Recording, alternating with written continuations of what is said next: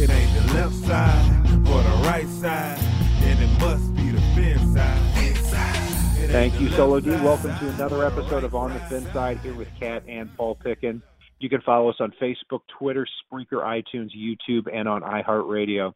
This is the sixth part of our 12 part series evaluating the Dolphins roster. We're taking a look at the interior of the offensive line for the Dolphins. That's created a lot of problems here, not just last year, but really over the last decade. So we'll take a look at uh, 2017, really where they are starting to shape shape up here in 2018. And Paul, it's hard to discuss the interior of this offensive line without bringing the offensive tackles into the discussion. Both of us really want to see Ja'Wuan James back, even if it's at nine million a year, because now you've got the bookends there with Laremy Tunsil, with Ja'Wuan James. They can grow up together, 25 years old and younger. And if you do that, you really take the very little remaining talent the Dolphins have on the roster, and you shove them toward that, those three interior line positions there's a lot of young guys on this team that that I really like. I know we didn't get to see any, see much of Asiata last year. I'm still curious to see what they've got there. I'm more of a fan of Tyler Larson as a backup than I am as, as a starter. Uh, I do like Jesse Davis. I think he could be phenomenal at right guard. And you've got Mike Pouncey, who, while I think we all know is long in the tooth, while we all know he's injury prone, I'm not even going to bother beating the trade horse at this point because even though he's he's very shortly removed from a couple of Pro Bowls, he's got no trade value anymore. If Miami was going to trade him, it should have happened a while ago, and they didn't. So, good, bad, or indifferent, Pouncey is going to be a Dolphin this year. The good thing about that, though, Pouncey's value does go up a little bit with Ryan Tannehill back under center because Pouncey's strength is a weird strength for a center, but he's phenomenal at pulling for the center position. That's one thing that he has not lost, no matter how many geriatric hips he's got or what have you. He's good at pulling out and leading the play, which works wonderfully with Ryan Tannehill's skill set. The left guard position, though, is, is a little bit weak. And I know we've talked about it. I know we touched on it in our show about the tackles last week. Quenton Nelson from Notre Dame, you plug him in with those other four, Ryan Tannehill's got a pretty good line to to to hide out behind next season. Yeah, and we talked about in another show that if you've got Quenton Nelson at left guard, he may or may not be there. He may may or may not be a consideration. And then you've got Ja'Wuan James at right tackle, Laremy Tunsil at left. You've got three positions nailed down for a long time. Now at that point, maybe you keep Pouncey, maybe you cut him and save uh, what six to seven million dollars and just be done with it. Put Jake Brendel or Anthony Steen into that role, not because they're better, but because they're going to make about five hundred thousand dollars next year. I could see that working, and then at right guard you could have Jesse Davis battling Ted Larsen for that spot. But the worst thing the Dolphins can do, and, and my biggest fear is that they're going to take Jesse Davis out of that right guard spot where I thought he did play well toward the end of the season, kick him out to right tackle because they have to, and then they've got Ted Larsen at that right guard spot, and they're thinking, you know what? I think we can just make it with these two guys uh, at right guard and right tackle. I think that would be a monumental mistake. It really would. I mean, you look at what Miami was down to by the end of the season this past year. I mean, Christ, what th- three fifths of the offensive line was on IR at that point. and you know, I think Ted Larsen basically came back, had a cup of coffee, and left again. So I mean, I'm very leery of it. I one guy that I do like and, and hope that they bring back. I know he's a free agent. I believe he's restricted. Is Jake Brendel? I know you touched on him briefly. He was a guy that going into the season last year, I was pretty high on. I know I was excited when Miami got him off Dallas's practice squad. He was one of those guys that was really highly rated uh, going into his draft and had some injury issues. And when he got on the field, I didn't feel like the offensive line lost a step last year. And that's a really big thing. Miami's got to get into heir apparent mode for Mike Pouncey. We mentioned his geriatric hips, the fact that he pretty much needs a walker half the time when he's out on the field, it seems like, and some of the dumb dumb penalties we see on him. I know Gase said he was the highest rated offensive lineman for him game in and game out. Must be a different view from the sideline because there were some pretty egregious errors on his part that I saw. Yeah, people seem to be all over the board on Mike Pouncey as far as how good he is. I mean, Pro Football Focus, you take it for what it's worth. But I, I have a rule with with PFF. If they watch every single play and they right, rank Mike Pouncey, I think he was somewhere like the 28th ranked center for them. Suffice to say that it's pretty good evidence that the guy didn't have a at least a great season. And uh, I watched him, and he had what? Uh, I think he had seven or eight penalties this past year. And like you said, when Jake Brendel, the, the few times he did get in there, I didn't see a drop off in play. In fact, I think there was one game we were actually talking about how Brendel played better and didn't get knocked back as much as Pouncey. But the bigger point is not just for the interior of the line, but the scope of the offense in general. I mean, I look at some of the, at, at this offense that has not scored enough points, quarterback problems or not, and I think could we save some money by using Jakeem Grant instead of Jarvis Landry? Could we save some money using MarQueis Gray instead of Julius Thomas? Could we save some money using Jake Brendel instead of Mike Pouncey? And, and I rack that up and say that's a difference of about thirty million dollars on offense, and on an offense that hasn't really been good.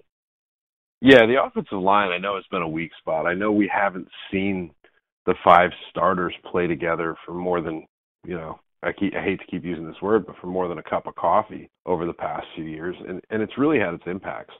I know when you look at the running game this year, I don't think Damien Williams, I don't think, and I, don't want to go down this rabbit hole, but Jay Ajayi lost a step. I think the offensive line was such a patchwork quilt that they couldn't find the holes to run through, which for me tells me that if Miami is able to put a line together that's functional, it doesn't even have to be all pro, just a functional offensive line, you're going to see Kenyan Drake run wild. I mean, the way he was able to run behind that patchwork offensive line this season should tell you right then and there, good God, he's going to be able to do something special with some real blocking.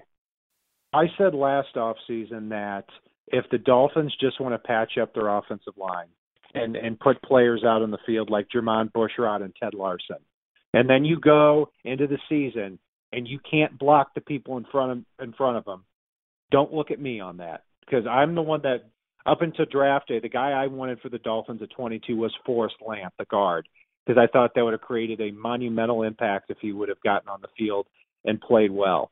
Forrest Lamp was out for the year for the Chargers, so we don't know about him. Another guy I liked was Dan Feeney. Dan Feeney starts for the Chargers, was a third round pick. He was the guy I wanted in the second round. And you look at him, and he's already one of the you know, top 10 or 15 guards in the league. Pat Elflein for the Vikings, another guy I liked last year. Dolphins passed on him in the second round. You know, he's starting for the for the Vikings in the NFC Championship game and playing at a high level. I mean, the Dolphins have to stop whiffing on these second, third round picks here. They whiffed big time on Billy Turner and Dallas Thomas. That set them back a while. Then they patched it up with the veterans. That didn't work. Just get a guy that's going to block effectively the person ahead of them. I think Quenton Nelson can be that guy, a potentially dominant left guard.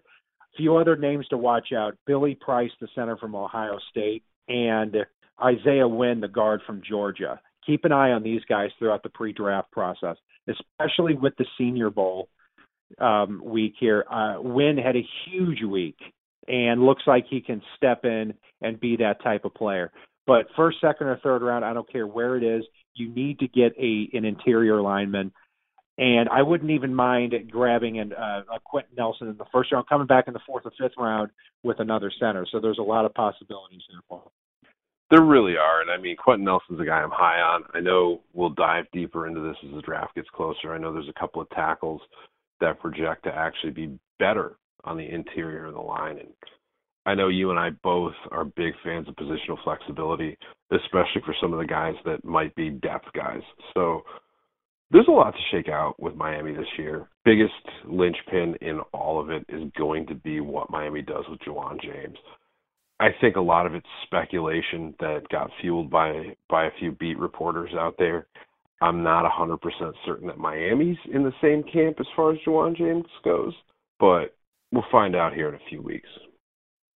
You know, one thing they did resend that offer uh, for for Ja'Wuan James, if I'm not mistaken on that. And and going back to what you said about positional flexibility, to me that's why nailing that left guard spot is so important. Whether it's Nelson, maybe you aim high at Andrew Norwell, who's going to be a free agent from the Panthers, who's going to be one of the biggest guys.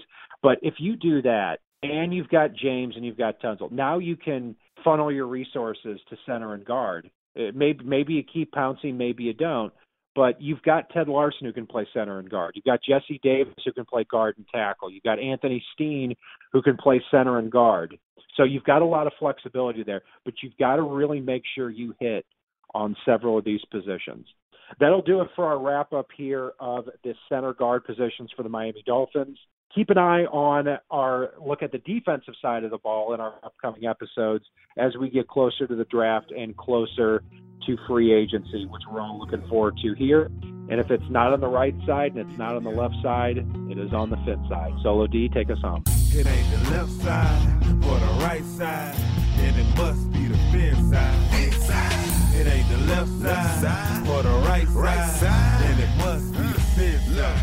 Listen, Dolphins fans across the land all tuning in to see what Brian Kat and Paul You know how to book flights and hotels. All you're missing is a tool to plan the travel experiences you'll have once you arrive. That's why you need Viator. Book guided tours, activities, excursions, and more in one place to make your trip truly unforgettable. Viator has over 300,000 travel experiences to choose from. Everything from simple tours to extreme adventures and all the niche, interesting stuff in between. So you can plan something that everyone you're traveling with will enjoy. Real traveler reviews give the inside scoop from people who've already been on the experiences you're considering. So you can plan with confidence. Free cancellation helps you plan for the unexpected, and 24 7 customer support means you can travel worry free. Download the Viator app now and use code Viator10 for 10% off your first booking in the app. Find travel experiences for you. Do more with Viator.